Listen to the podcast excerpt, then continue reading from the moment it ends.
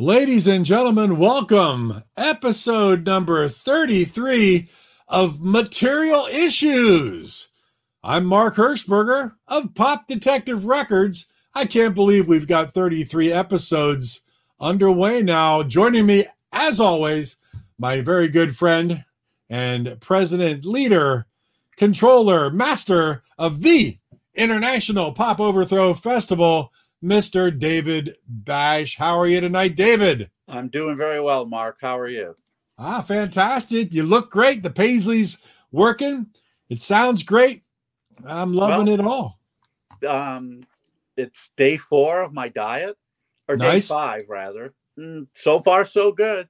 It's not, it's, there are moments where, you know, I'm feeling like I'm going to, I'm going to lose my resolve, but I let them pass and I end up continuing. And I, I'm pretty sure that that'll be the course of action for as long as I need it to be. Well, part of the uh, part of the grand plan, uh, I'm going to wait about a month, and then I'm going to replace your large tag in a shirt I'm sending you. Uh, it's a it's an extra large tag, but I'm going to mark it large. So when All you right. get it and put it on, it's going to feel really big on you, and it will make you feel really good about the whole process. I really look forward to that. but I mean, even after five days, I, I can I can feel a difference. Yeah, you know, you don't.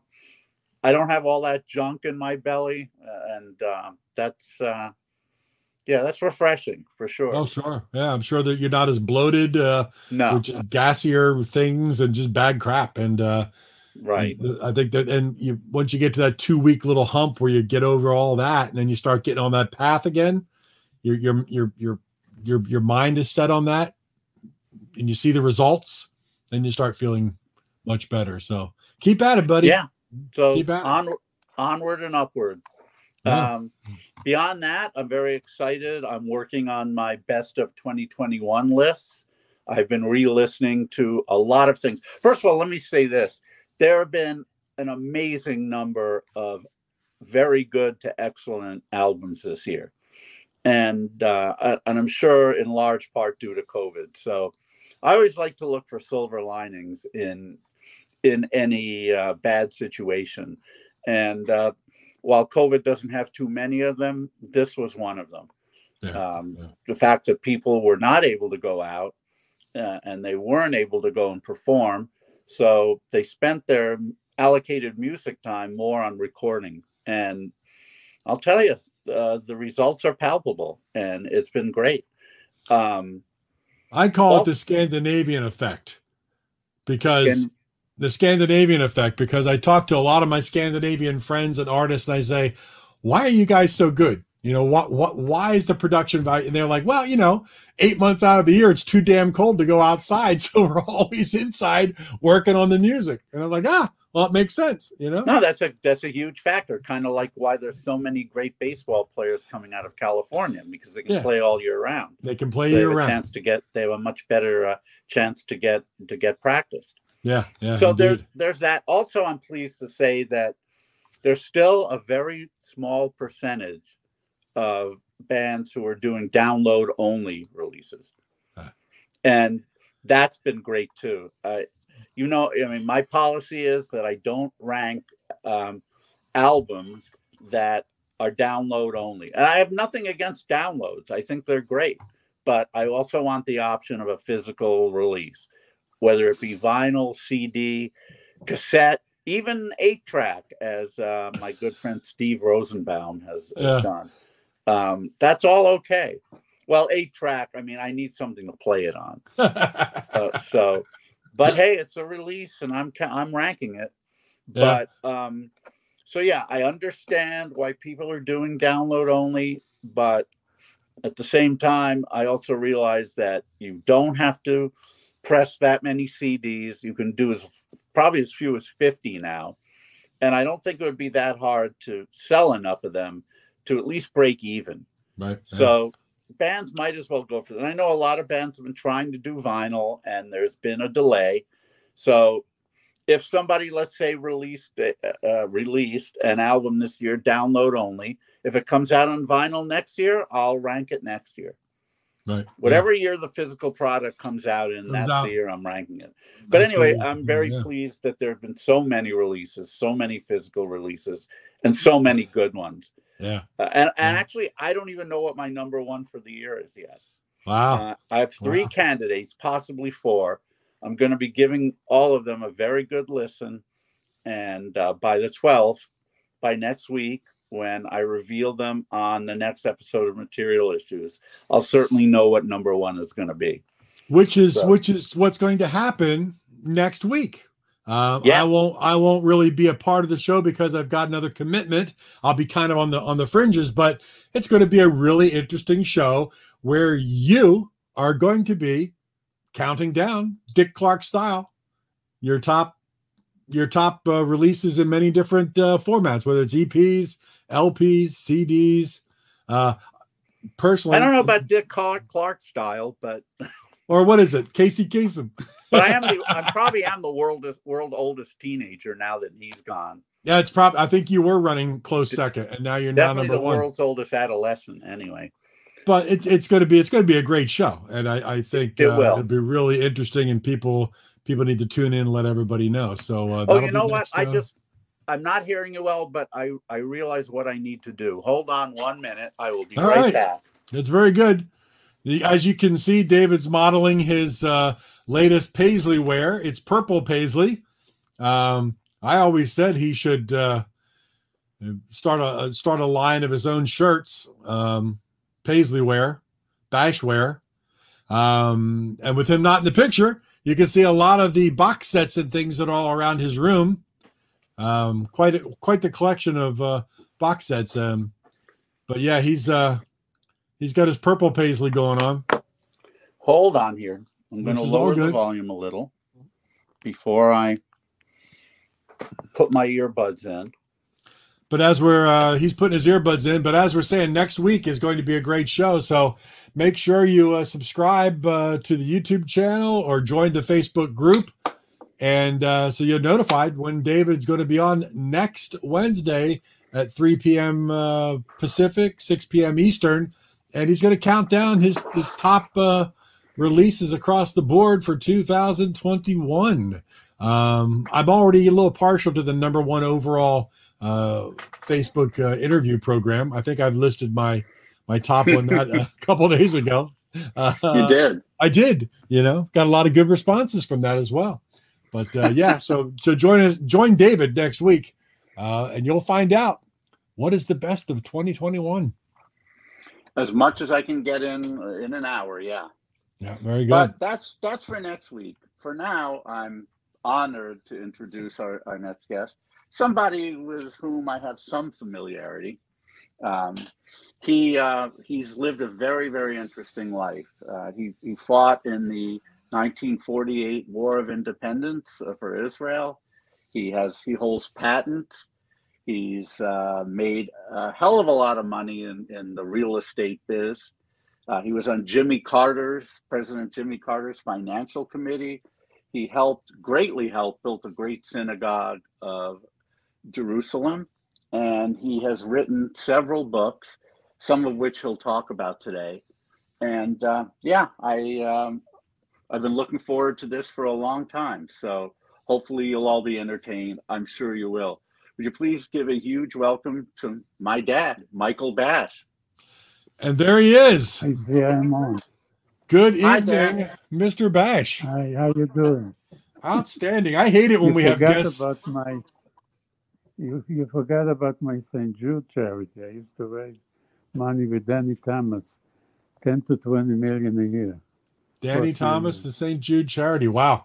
I hate I when we have guests that haven't done anything. God almighty. I remember that. I remember that, and I remember Danny Thomas complaining that Jerry Lewis was getting paid a million dollars a year to do his, and uh, and Danny wasn't Yeah. getting anything. Right, that is very true. Uh, he got the eight hundred thousand, not a million. Oh, eight hundred thousand. Yeah, At that time, that was a hell of a lot of money. I, I, Yes, absolutely. No, well, nice. Well, hopefully you've got some uh you've got some secrets to tell us about uh, David when he was young. Uh, we'll get to that in a little bit. Um, please. No. No, no, no. Everybody wants to know. son, He was your your first or My fourth? first child, yeah. Ah, okay. Number one. Number one. Surprise after me, you didn't stop. Yeah. That was uh, 63 years ago. Yeah. well, thank you so much for your part in bringing David uh, to us all 63 years ago. We, we do appreciate that moment. Dad,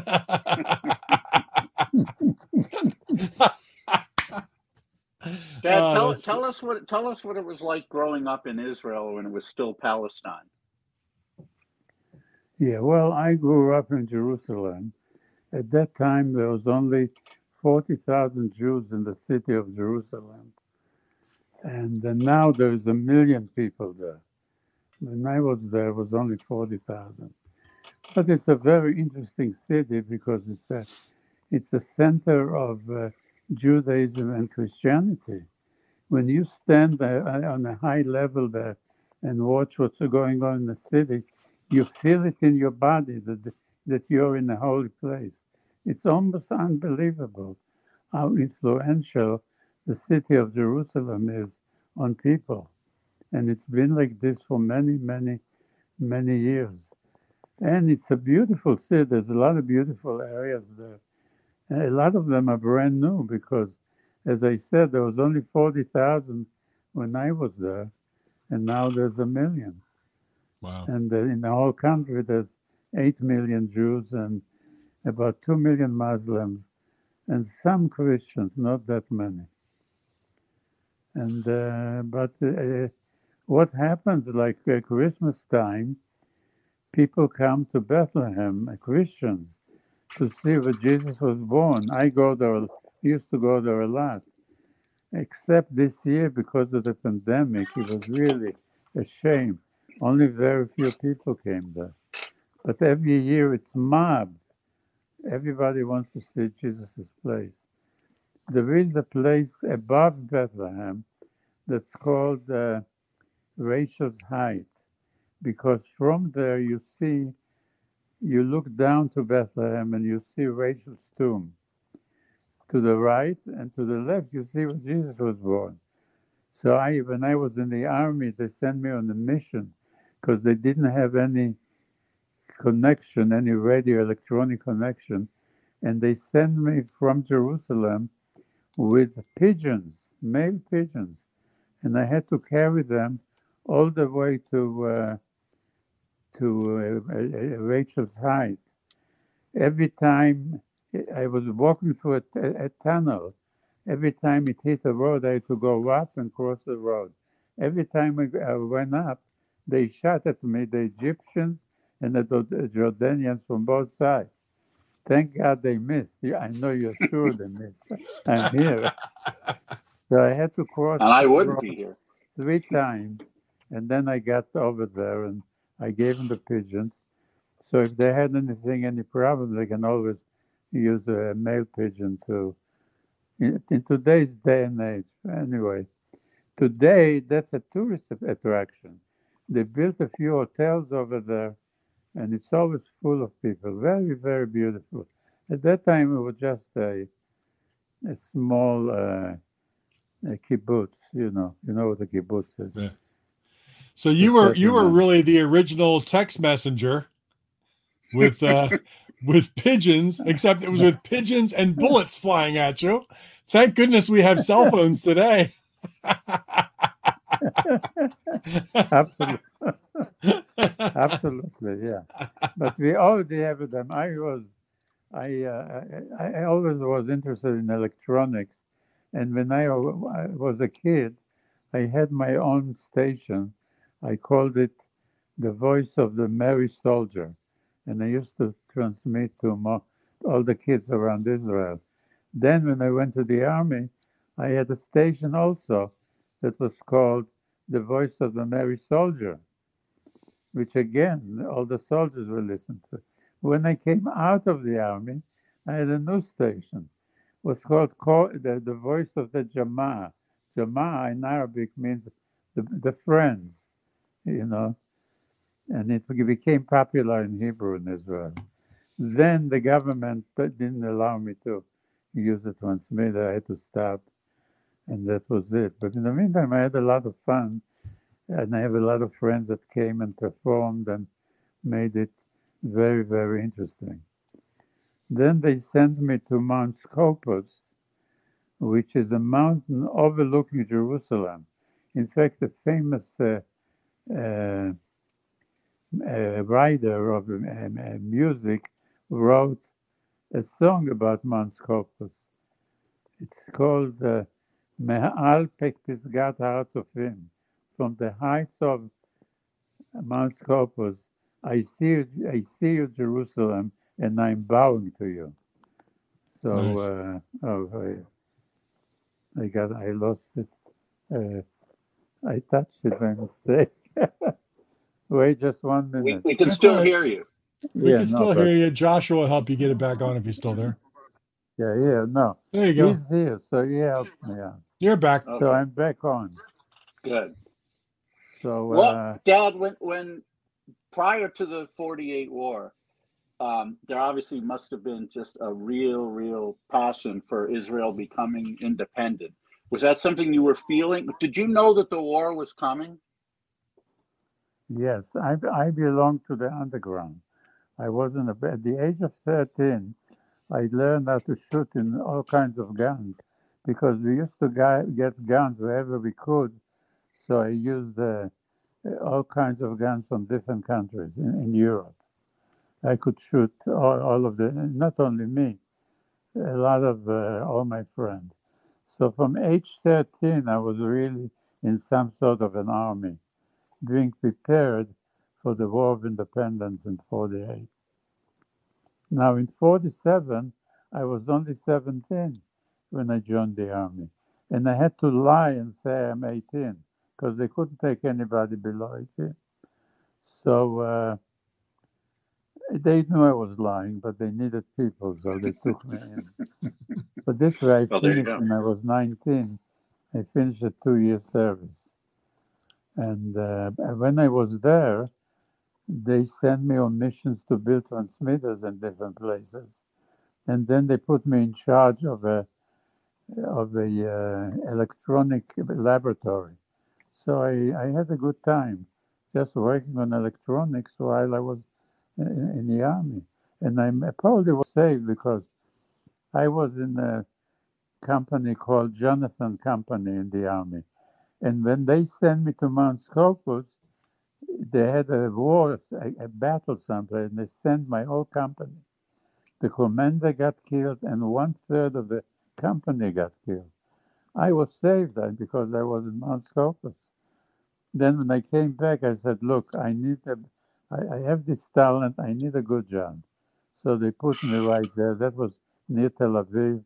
Was pretty safe, and I had a good time there, and it was very good.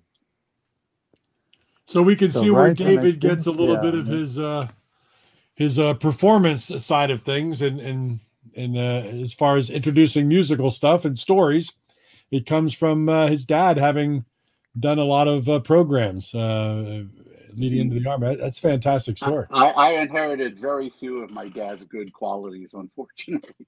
well but we found one that's No, important No, he is he is my smartest son ah or child. I have four children. He's the smartest one.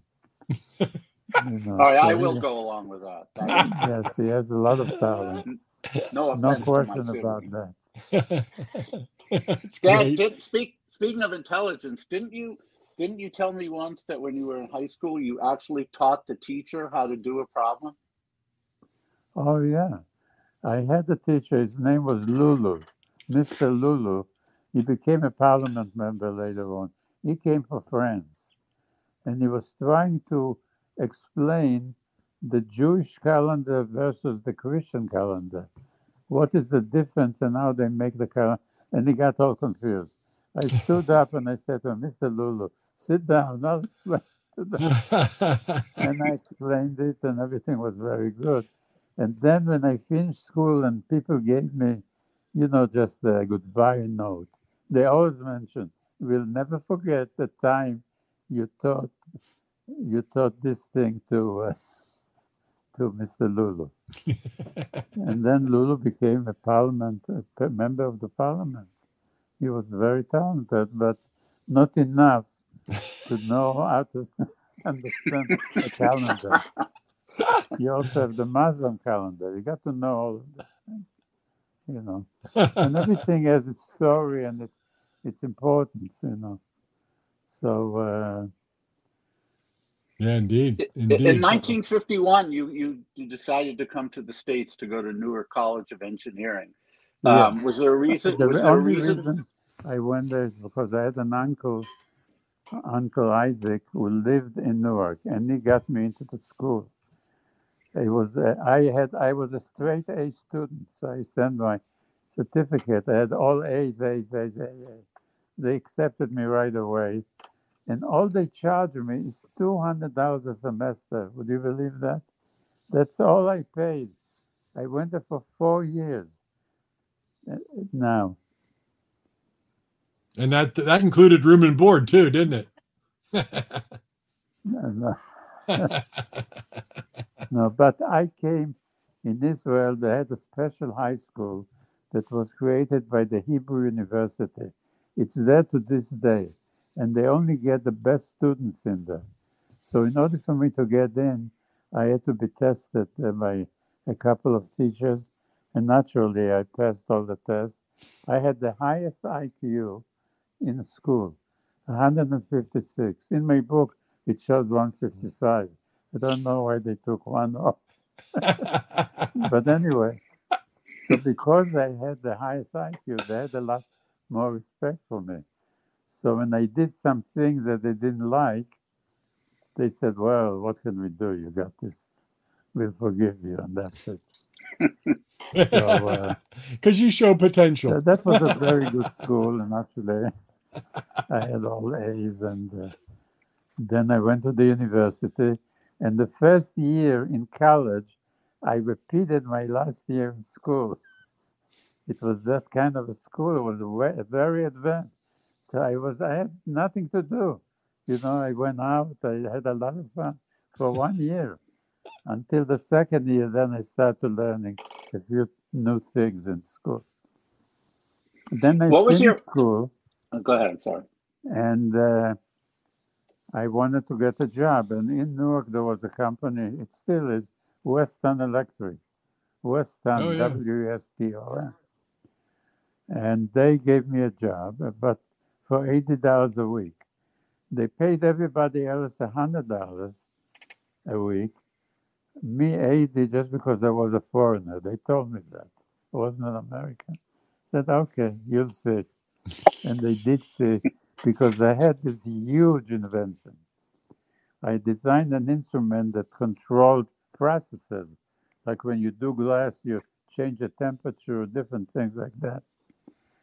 And uh, I did, uh, uh, so they had that kind of an instrument. What I did with mine, I made it do 24 units. I had 24 units that it control instead of one. So somebody who had a factory and needed all these units could buy only one instead of 24. So wow. they saved, it's 10,000 a unit, they saved a quarter of a million dollars. So I I have in my book, at the end of the book, I have a copy of my patent. So they compensated me. They gave me a raise of ten thousand a year. I said, "That's all they give me, ten thousand a year," and they made twenty million dollars a year from that invention.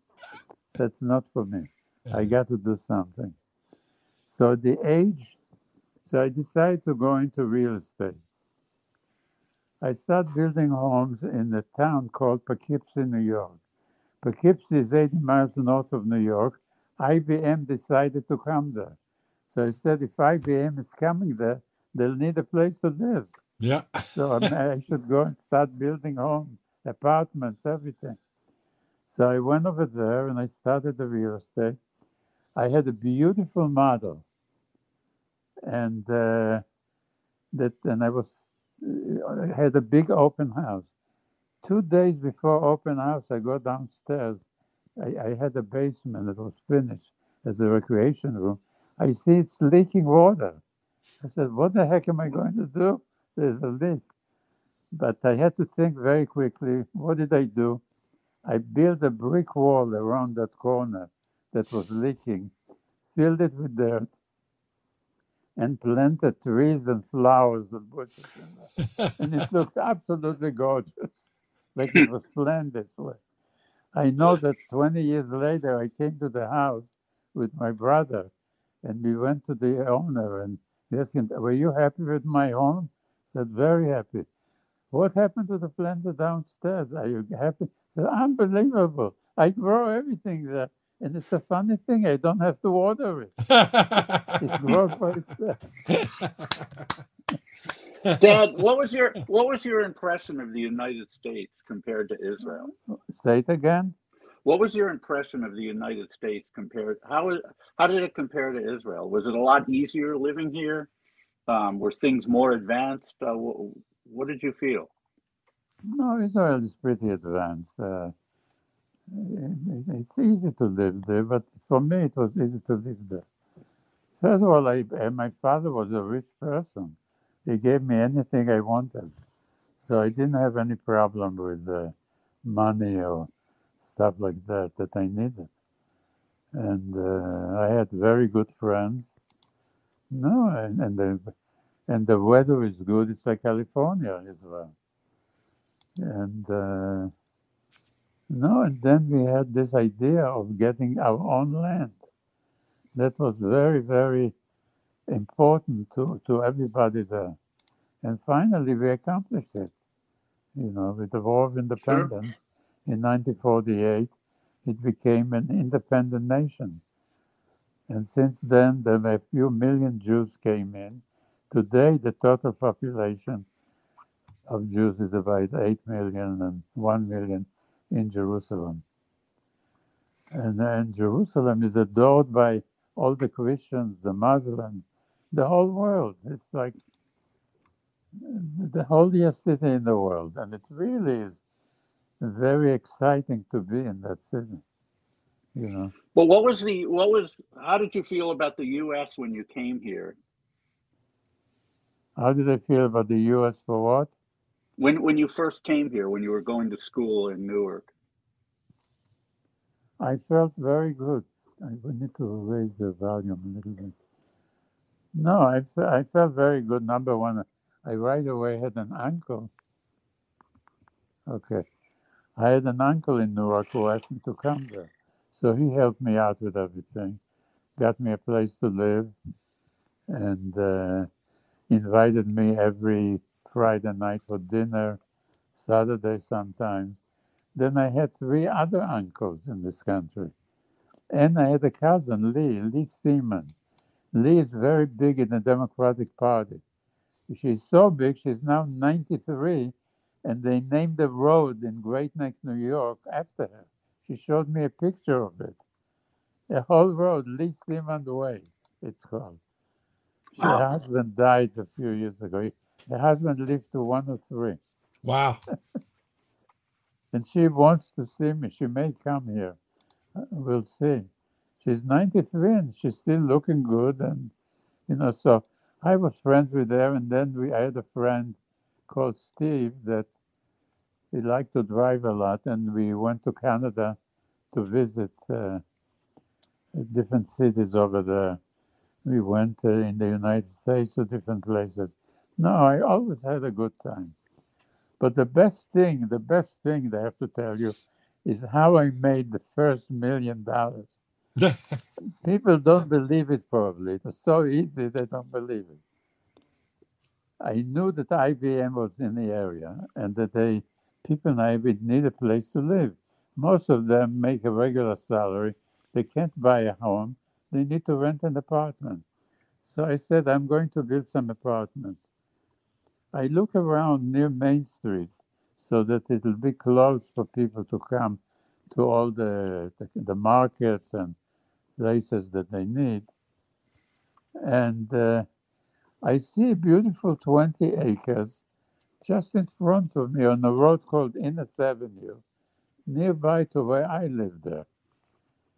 And it's for sale. Nobody is uh, I bought it. I looked around and I see that right next to it there is an old incinerator, very ugly incinerator. They burnt all the garbage there, but it wasn't in operation because they got the, the garbage somewhere else out of town.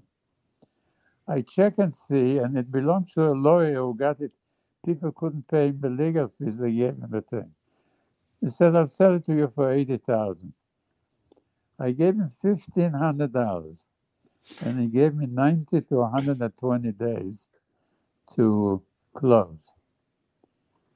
Okay, now it was zoned for one home per acre, one home per acre. That's all. So I decided to rezone it to 24 units per acre. That was R3 instead of R1. Anyway, so I went and I needed three votes. Out of five councilmen, three would be a majority. So I need a minimum of three votes to vote for it. So I, I met with each one, explained to them everything. One of them, I, I wore a, a, a raincoat London fog from England. The one of them looks at my raincoat. Oh, this is such a beautiful raincoat. Where did you get it? I said, Don't worry. I took it off. I said, Here, it's yours. I said, You sure? I said, Yeah, what's a big deal? I knew he would vote for me.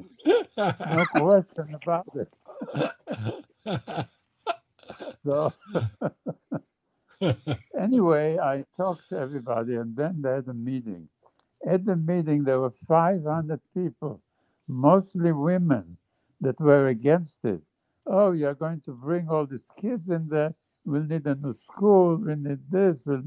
You can. We can't do it. The other thing is, one uh, side of the property belonged to people that bought some homes there. 12 homes, little homes. And I told them, if I get the property, I'll give you more room in the backyard so you can put a swimming pool, tennis court. You have a nice backyard, which would, for me, it's just using one acre to cover all these 12 little lots. So they voted for me. They sent a letter to the city. I'm sitting at a meeting with my father, who came from Israel to visit me. And he says, Michael, you'll never get it approved. Look at all these women. They're driving us crazy. I said, Dad, relax, don't worry. Look, what do you know? You're just starting. I did this thing many times. You can't get it. Dad, relax. It's okay. anyway, towards the end, three people voted for me. Who didn't vote? The mayor didn't vote. He was afraid of the women. And the councilman in charge of that area. The rest voted for me.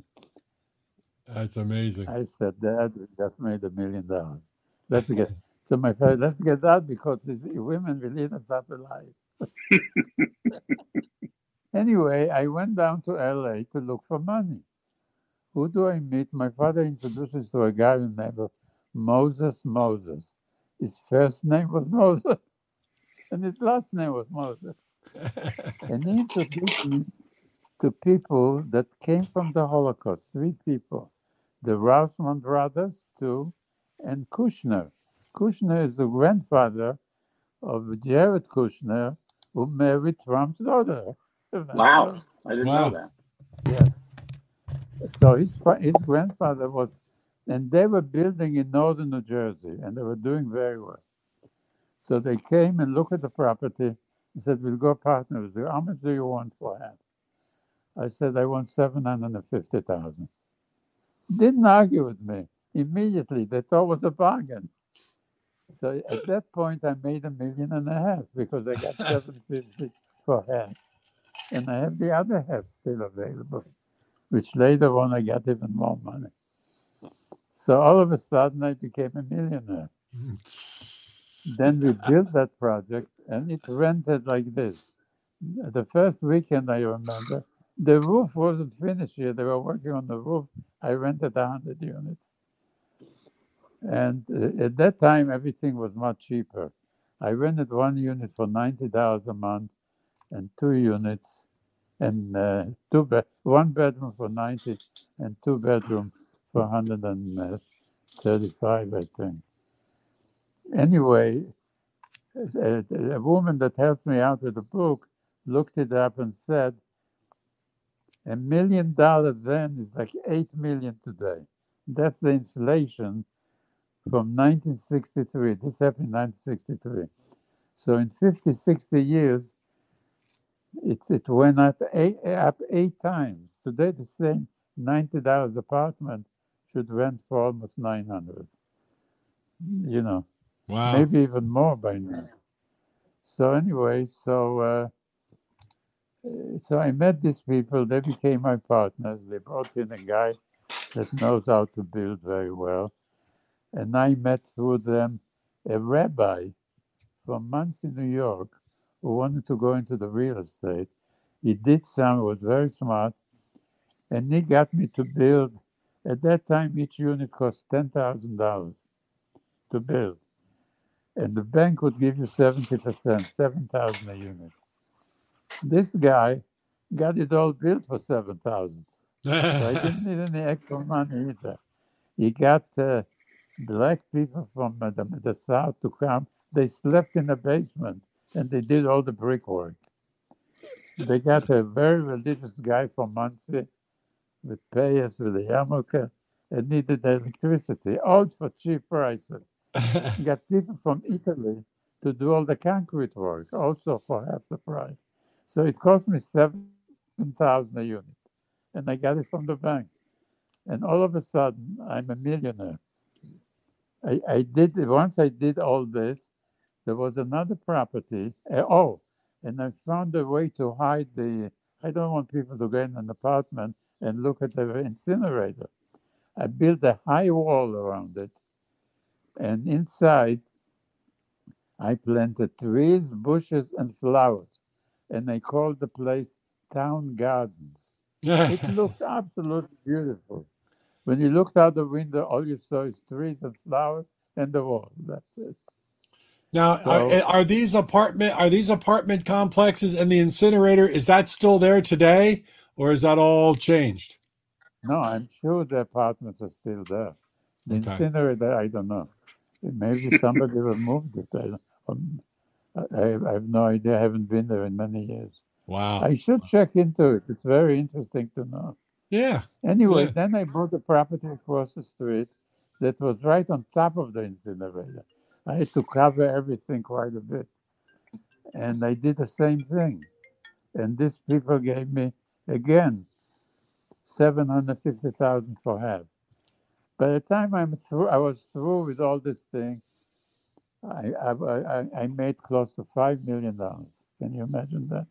Then I went a little bit out of town, uh, Maloney Road. I built 500 apartments there. There was no water and no sewer. I dug four wells, uh, no, five wells, 400 foot deep to get water. And I built a sewer system to clean the sewer because they wouldn't let me build. And they dump it into a river nearby.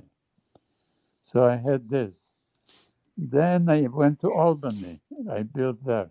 I went to Syracuse, to, to Schenectady, and Buffalo. And uh, I did rezone in every one of them at different levels. Then I hear that uh, some dentist in New Jersey uh, inherited 20 acres from his father that's zoned for one family home in, in Kingston, New York. And he wanted 200,000 for it. I got the thing for the 200 and I rezoned it to apartments. I got an appraisal for a million two. So now I had, I made a million. And uh, I owed the, a, a union a million two on another property nearby. And I took that property and gave it to them in payment of the mortgage.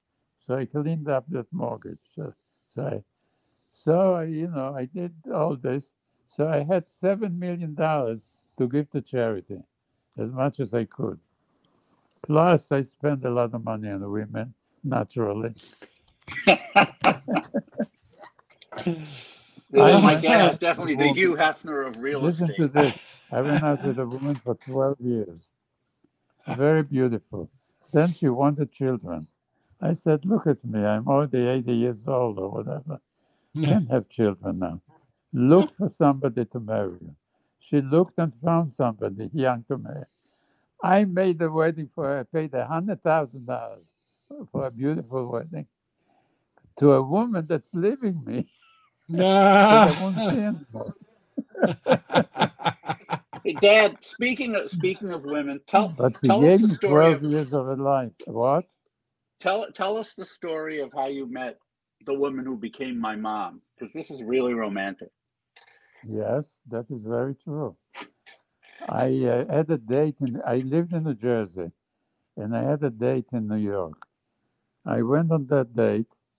On the way back, it was like after me, I had a bad accident. I hit another car, or another car hit me, and they took me to Jersey City Hospital. Who was my was my nurse? A woman that eventually became my wife. Anyway, she was my nurse. We got very friendly and everything. Then one day she said, "I hate to disappoint you. I have a boyfriend. He's very rich. He lives on Park Avenue, and he's getting engaged to me. He's giving me a ring." And she leaves. When she left, I pray to. I always pray to God when I want something. God always does what I want. I come from Jerusalem. He can't say no. So I prayed to God and I said, Look, I want this woman. And the sign would be if she comes back without the ring. Okay, I can't wait. The next day she comes in, no ring. I said, What happened? Did I change his mind? No, the ring was too big. You see, my fingers are thin. so he took it to make it smaller. I said, Call him up, tell him no, not to waste his money. You are mine. anyway, she checked everything and she saw I was making eighty dollars a week, and she has to give up on the, on a guy that lives on Park Avenue. And I said, "Don't worry, I'll give you everything." So eventually, uh, she decided in my favor. She forgot about the other guy, and and we got married. When she got married, I started to give her presents. I gave her first a ring of one carat, then two carats, then five carats. The final one was 20 carats. It was worth $200,000. And I gave her a bracelet, a diamond bracelet, that cost me a quarter of a million, 250,000. So I rezoned her from a nurse to a wealthy, rich woman. so uh, I'm, I'm just making I'm just making a mental note here. Visit Jerusalem, ask God for a woman, and then sit back and be patient. Okay, I got it. Absolutely. I'm I good. guarantee. I'm good. If you don't get the results, let me know. I'll call him. You'll call him. Uh, Dad, how, how did you how did you end up on Jimmy Carter's financial campaign? Yes, my cousin Lee, Lee Seaman was very high in the in the Democratic Party. As you see, they made a, a road a, a road uh, her name in Great Neck, New York, and we were very friendly. So she said, "I'll get you into the White House," and and she did. And I got a letter from uh, the White House inviting me to come in and become a consultant, which every month I used to get on a plane in New York, and you don't even buy a ticket. You go in and you pay twenty-four dollars. They go from one seat to the other. You give him twenty-four dollars and they're in. Then I took my father there one month. He came for a visit. Said, "You want to meet the president? Come with me." We come to the gate, and he forgot his passport. they wouldn't let him in. I said, "Don't worry." President Carter told me every time you need something and you have problem, call me and I'll do it for you. So I told the people at the gate to call the president. They called the president. He sent the woman, his assistant, over, and they let him in. And Wow. they gave him something to, to put on his chest that is allowed to go in. And he shook the hands of the of the president. Every ten minutes, he shakes his hand again, again and again. The president, I I shook your hands ten times. It's enough. Uh, So my father said, "Look, I never knew I would meet the president of the United States. So Carter says to him, You know what? Let's go to my quarters, private quarters, where Lincoln used to live. He took him in there, introduced him to and me, introduced him to his wife, and gave him a good time. And then he signed a note for him to my friend. My father's name was Mayer. Very nice. When he came to Israel, people checked the signature to make sure that he has the right. It's not forged. but he loved it that he could. He was able to go into the president of the United States, you know, and and to be treated so well. especially the president, time, especially the president who who got a Begin and and Sadat together the way he did. That was a good one too. Yeah. No, he was very nice to this day. He's older than me. He's 96. Yeah. yeah. Still alive. What was uh just going back to the fact that uh you got this nurse to marry you and then eventually have children. What was our co-host David? What was he like as as a as a little one? Was he uh was he a good kid or was was was he quite the opposite? Because uh, uh everybody's dying to know. No, no, he was a good. He wasn't a wild kid. He was a very good kid. He even tried to work for me. He was in my office for a while, but he felt it wasn't for him. But he did everything I told him to do. He didn't give me any. He was a very wonderful child. No problems whatsoever. Did well, he have a good sense of uh... famous? Go ahead. He's named after a famous king in Israel, David. You see, we are descendants of, uh, I have the book of descendants, and my name is there, and David's name. We are descendants of King David, and so is Jesus, because uh, according to the prophecy of the Bible, a Messiah could not be, must be a descendant of David. And uh, so, uh, and I had the book of descendant and with pictures of a tree with all kinds of leaves and branches. And I, I once my son Joe had uh, wanted me to give a lecture about Israel, and I told them about our heritage, and I said, "Believe it or not, Jesus Christ is our cousin." All the kids came out and they bowed to to, to, to Joel from that day on. You're a cousin of Jesus. and it's true. I never heard it's not like I'm making up a story. oh, it's wonderful. I mean, I was I was a pretty good kid, but uh, admittedly, I was really hyper, and uh, they needed to give me some stuff to calm me down. Um, eventually, I did get calmed down, but I was I was a good I was a good kid. I never got involved in drugs or any other no. kind of trouble, but I did mouth off to to my dad quite a bit, and uh, I remember my grandmother. She lived with us for a while. My grandmother on my mom's side. She came from the generation where you, you did not talk back to your parents.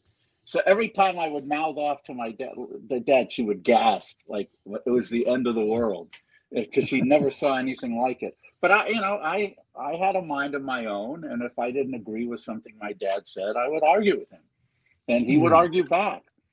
Um, but I never want to be yelled at by him because he had a very loud, uh, authoritative voice. And it, it, it's, it's, like that was the worst. uh, and what do uh, what do you think, uh, Mr. Bash? What do you think about uh, David's involvement in music? Uh, did have you watched that flourish as he grew older and got into doing what he does today? Um, is that something that yeah, was very interesting? told me about everything. Yeah. No, and I I, I like it. He, he, loves it. Yeah. You know, if you can do something that you love, you're lucky, very lucky. You're happy all the time. Yep. You know, it's very important. Indeed. Everybody should do what they love to do. And like uh, I, when I was in when I was in college, I remember the whole family went out to dinner one night, and I remember telling my dad, "I don't know what it's going to be, but I'm going to make my mark in in music somehow, some way." Uh, I just always knew in the back of my mind that I was I mean, at that time, I couldn't have conceived of something like this festival, but I thought, well, maybe I'll work for a major record company or something. But I knew it was going to be something, and uh, thank God it was. Yeah. Yeah, no, that's good. Yeah, indeed. So, how Now- did you get, in, Dad? How did you get involved with the Great Synagogue? Because this is like your biggest, to me, this Yeah. is your biggest accomplishment. Yeah, honestly. one day, two people walked into my office in New York. I had an office in New York in a very nice place on 57th Street and Fifth Avenue. Gorgeous building. And I was on the 46th floor because the building wasn't finished yet. And the highest floor was finished was 46. Eventually, they finished it and they rented it to Deutsche Bank, a German bank upstairs, the whole floor. Beautiful area. So, uh, what were we talking about? What were they going? The Great Synagogue. Yes, so two people came in. One of them was from England. And he said to me, You know, we all need to have a new temple. Our temple was destroyed, and now there is a Muslim mosque over there. If we destroy that mosque, all the Muslims will cause a tremendous revolution. They'll kill everybody. It'll be terrible. So we have to leave it alone. So we need to build a, uh, a synagogue or, or, or a mosque, it's the same, or a temple, which is the same thing. And they said, We found a piece of property on King George Street, number 60, next to the center of all the rabbinical people, all the rabbis go next door. That It's called the, the Palace of, of Solomon. And we would like you to help us out to raise the money in order to uh, to build that synagogue. I said, by all means, you got the right guy. So I uh, we signed the papers and everything, and uh, and we got some Jewish guy came in and said, here, I'll give you a hundred uh, a hundred thousand dollars for the synagogue. I said, on one condition. I said, uh, what's the condition? That you don't ask me to go to the synagogue. I'm an atheist. I said, You're an atheist? So I come you give me the money? I'm still Jewish. I got to help my brothers. That's Here good. you are. That's funny. Anyway, we raised, uh, I, I think we raised about $20 million for this thing. And they, they gave me the whole thing, you know, to show, to prove that I, it's in my book. The, the last few pages, I have all these documents, the people that they gave it to me. It was a beautiful synagogue, you know, still is. Uh, then I went there together with my wife. We prayed and we met all the people. And I had the, the women on the second floor on the, what do you call it when you have, like in a theater, you have the floor balcony. The balcony. I put a machine there uh, stairs that move up and down by themselves.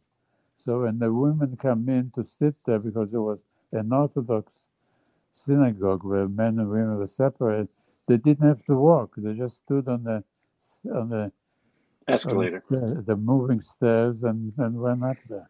Hmm. So that was a good invention. It was a good thing to do. Yeah. That's how I got that uh, that, that synagogue. Yeah. Now, the So- book that you allude to, um, Yes. what book? What book is this? I, I, you've talked about your book. I'm interested. What what book is Yeah. this? My, that's my latest book. Just one second. I have it here. It looks beautiful.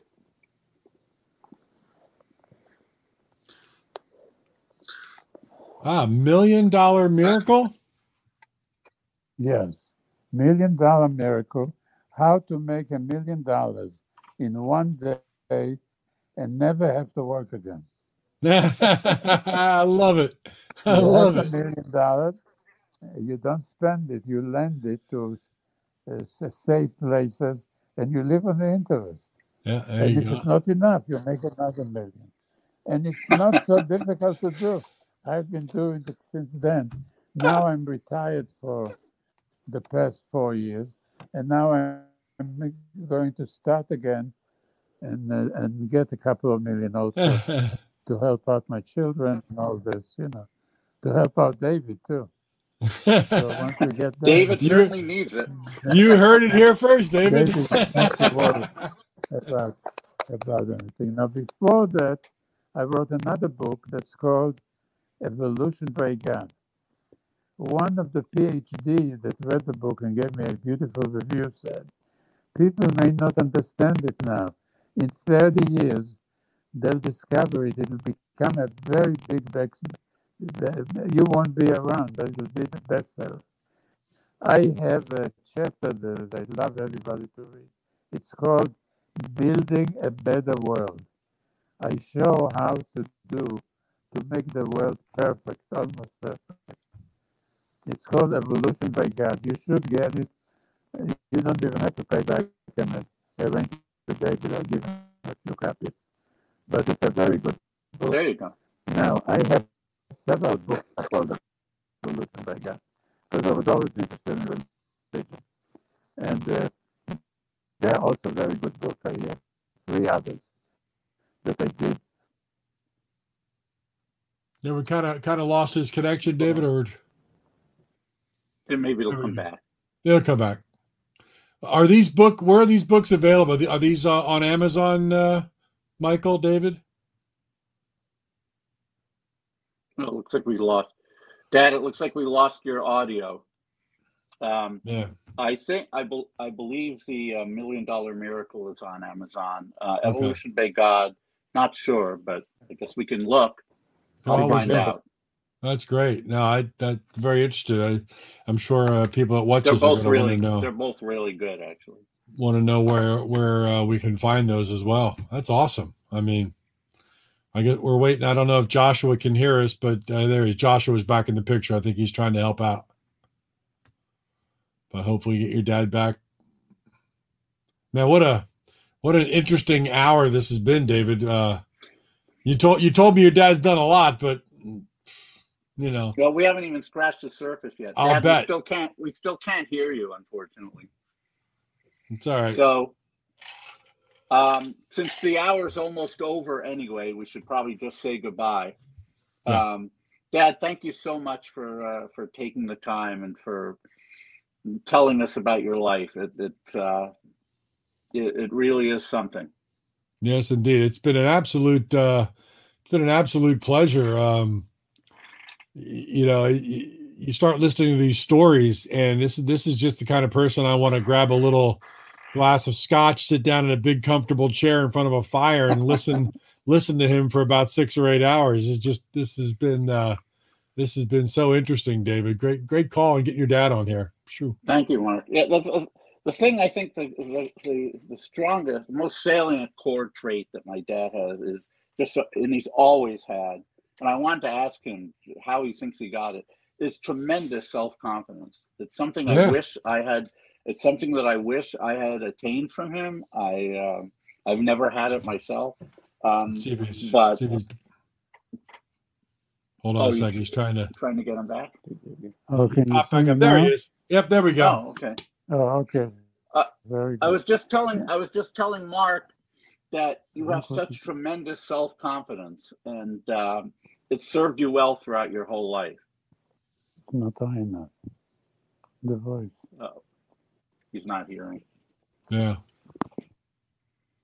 It's okay.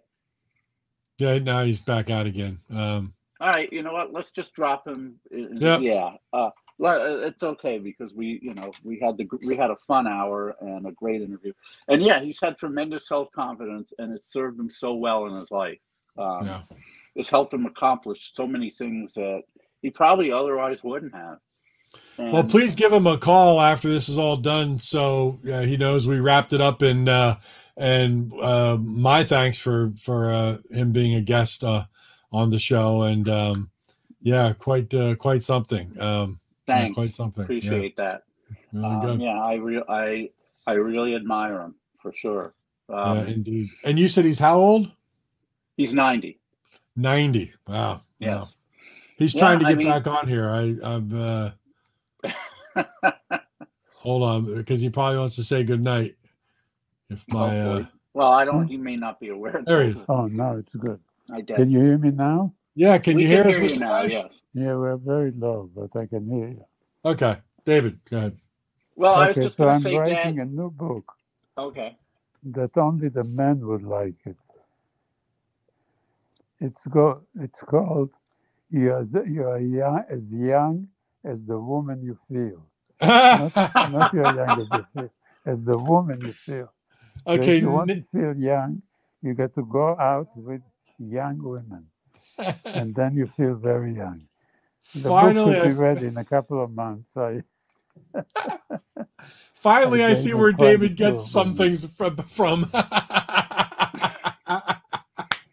Now, my wife is, is only four years younger than me, and I'm very Ah, happy. it's funny. That's funny. Well, thank But- you again, Mr. Bash, for being a guest. This has been an absolute pleasure, my friend. okay, the same here. Yes, I'm indeed. glad I talked to you. Yes, indeed. Thank you, Dad. Thank you very and much. if you need anything, let me know. Call me. We will. and you'll Okay, call the big guy year. for me. Yes. Okay. Bye. Good night, good day, Mr. Dad. Bash. Have a great night. Thank Good you. Night. Okay, Bye-bye. Thank you. Bye. Bye bye. That's, That's, funny. so funny. I didn't even know about that uh, that title. You're as young as a woman you feel. Well, look, uh, after my when when my mom passed, my dad had, had always said that he never saw her as anything but the young woman that he that he married.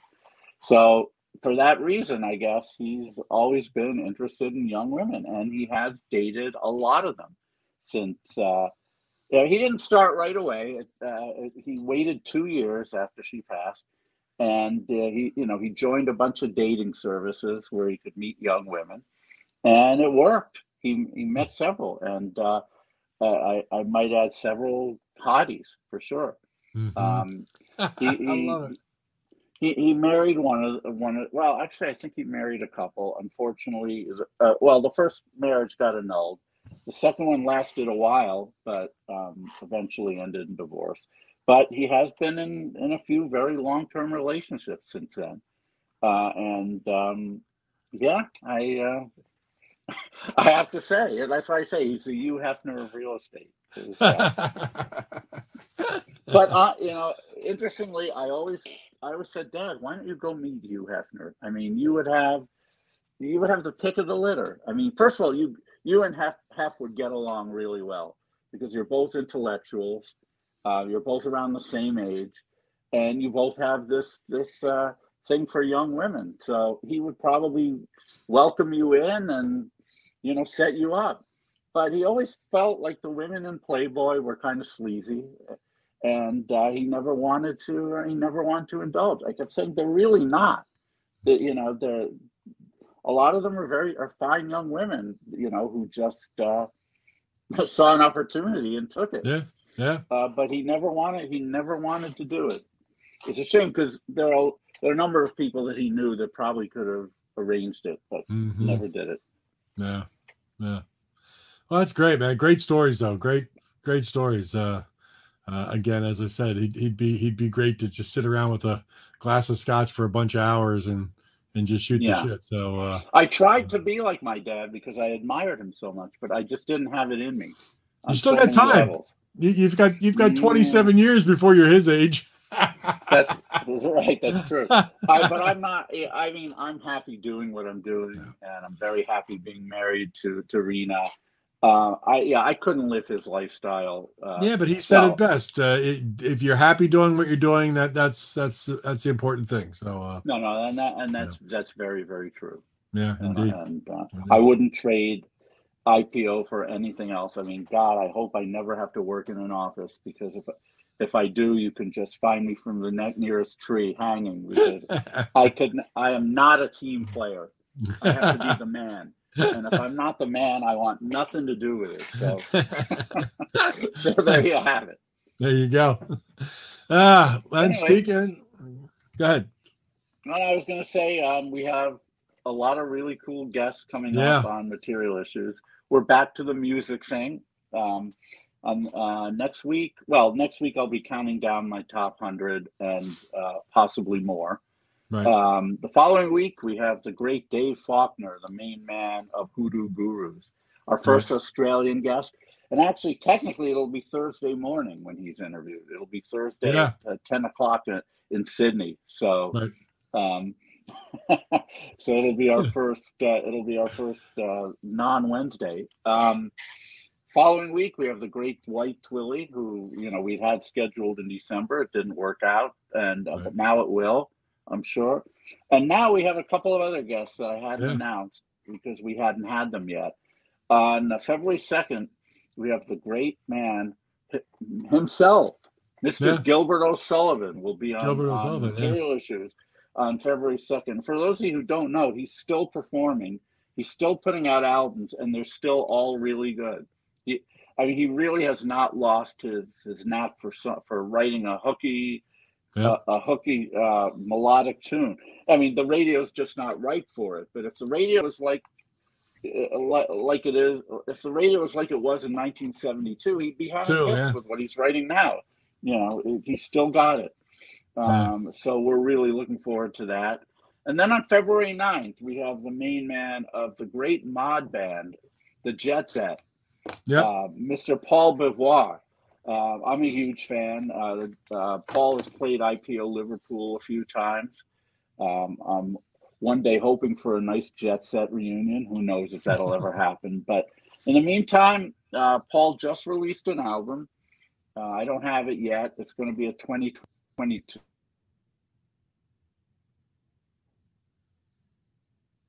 He'll be back.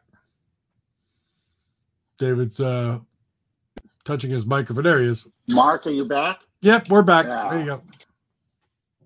Now, now you're gone. He'll be back. Um, but that yeah, David was talking about just running down everything we've got coming up. So that takes us into February 9th is Paul Bevoir. Um, and then I'm we've back. got uh, you're back. You Cool. know, here's what happens, and this is why I I maybe can't use my phone for doing this. If I get a call during the broadcast, yeah. it, it knocks me off. Yeah. Uh, is is there a way to stop that? To, There's got to be a way to, during- to to turn your uh, turn your incoming call notifications off. It's the notification that messes everything up. So Oh, is that right? Okay. yeah, I think if you Then can if you I'll, uh, can mute that or something, it'll it'll work. But um, Uh, I'll figure it out because I like the I certainly like this picture a lot better than uh, yeah, than than with my laptop camera. I was Um, just telling everybody that after Paul Bevoir, we, you know, we're all we're that's February 9th. Uh, we've got even more fire, uh, more coals in the fire, so to speak. Um, so possibly some cool announcements coming up Oh, uh, for later in February as well. So if you haven't joined the Facebook group, or if you haven't told all your friends and you've shared it, make sure everybody knows this is the place where you're going to get some cool interviews, not only music oriented, but some non-music oriented things too, with some music things that tied in. It's all just material issues. So make sure you let everybody know because David and I are having a great time doing this. So we just like to share sure this are. with Yeah, everybody. you know? absolutely. Indeed. Well, Mark, this was this was a lot of fun as always. Uh, yes, indeed. sorry you won't be with us next week, although you will, I guess. Uh, come I'll be on the beginning. fringe. Yeah, You'll be on I just fringe. can't. uh Yeah, I can't be live while I'm, while I'm doing uh some basketball PA announcing, which will be a little too noisy. Um, Well, if I hear a three in the background, then I'll know. Oh, there. Andy tells not- you, do not disturb icon in your notification Oh, bar. oh, yeah, I'll figure it out. It's all good. definitely Thank you. Andy. Thanks for watching, Andy. Appreciate it. Absolutely, as always. All right. Anyway, have a great uh, have a great night, and uh, Yep. to everyone who's still with us, Happy New Year. I should Happy New Year. at the beginning, probably, but whatever. uh, Well, yeah. Well, this is this was our first show. This is our first show of Yeah. 2022. So happy, right. happy New Year to Happy everybody. Year. Uh, Don't eat the Soylent Green. But but if you do, in moderation. very, very much so. All right. Have a great right. night, everybody. David, be good. We'll talk to you real soon. You got it. Thanks, Mark. Take Good care, night. everyone.